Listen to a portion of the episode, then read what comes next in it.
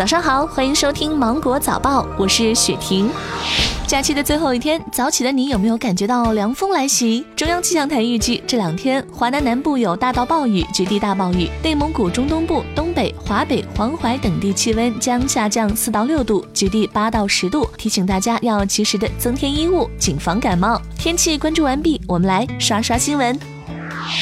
阅兵联合军乐团团长、总指挥张海峰在接受采访时透露，战旗方队气势如虹的《钢铁洪流进行曲》是由九零后作曲家李旭浩创作，多首进行曲专为阅兵量身定制。网友纷纷期待国庆阅兵 BGM 合集。张海峰表示可以有，年底见。第二届中国国际进口博览会下月在上海举行，届时将有一百五十多个国家和地区的三千多家企业参会，参展国家及地区数量、企业数量均超过首届。目前进博会的各项筹备工作正在有序推进。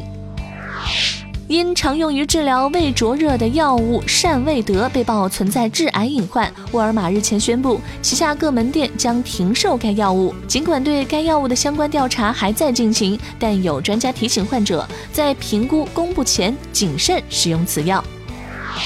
截至八月底，抖音上粉丝过万的知识类创作者超过了五点四万个，累计发布超一千二百八十万条知识类短视频，累计播放量超过一点三万亿。中国科普研究所副所长王玉平表示，短视频平台已成为新的学习知识场景，让知识随手可得、随处可得。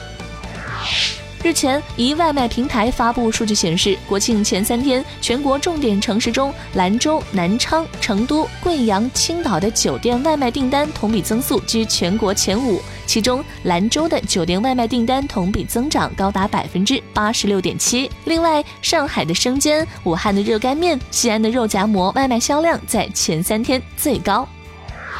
针对网传的黄山栈道挤满游客，脚底是万丈深渊视频，黄山风景区管委会发布官方声明称，视频中挤满游客的悬空栈道画面不是黄山风景区。节日期间，西海大峡谷实行最大容量控制，每天接待游客不超过八千人，客流高峰时段采取限流分流措施，减少大峡谷瞬时容量，确保旅游安全。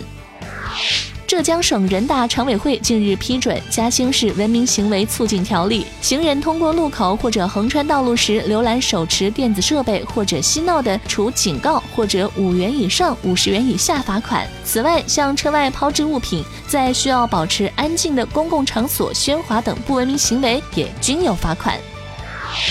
英国苏格兰最高民事法院发布政府递交的法庭文件，政府在文件中首次明确，如果十月中旬仍无法与欧洲联盟达成新的英国脱离欧盟协议，首相鲍里斯·约翰逊将致信欧盟，寻求延期脱欧。这是英国政府首次就此明确表态，而这也与约翰逊一贯的立场相矛盾。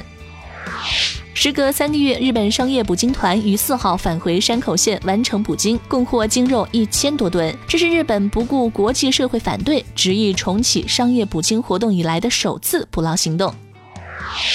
好了，今天的新闻就到这里，我是精英九五电台的雪婷，祝你度过美好的一天，拜拜。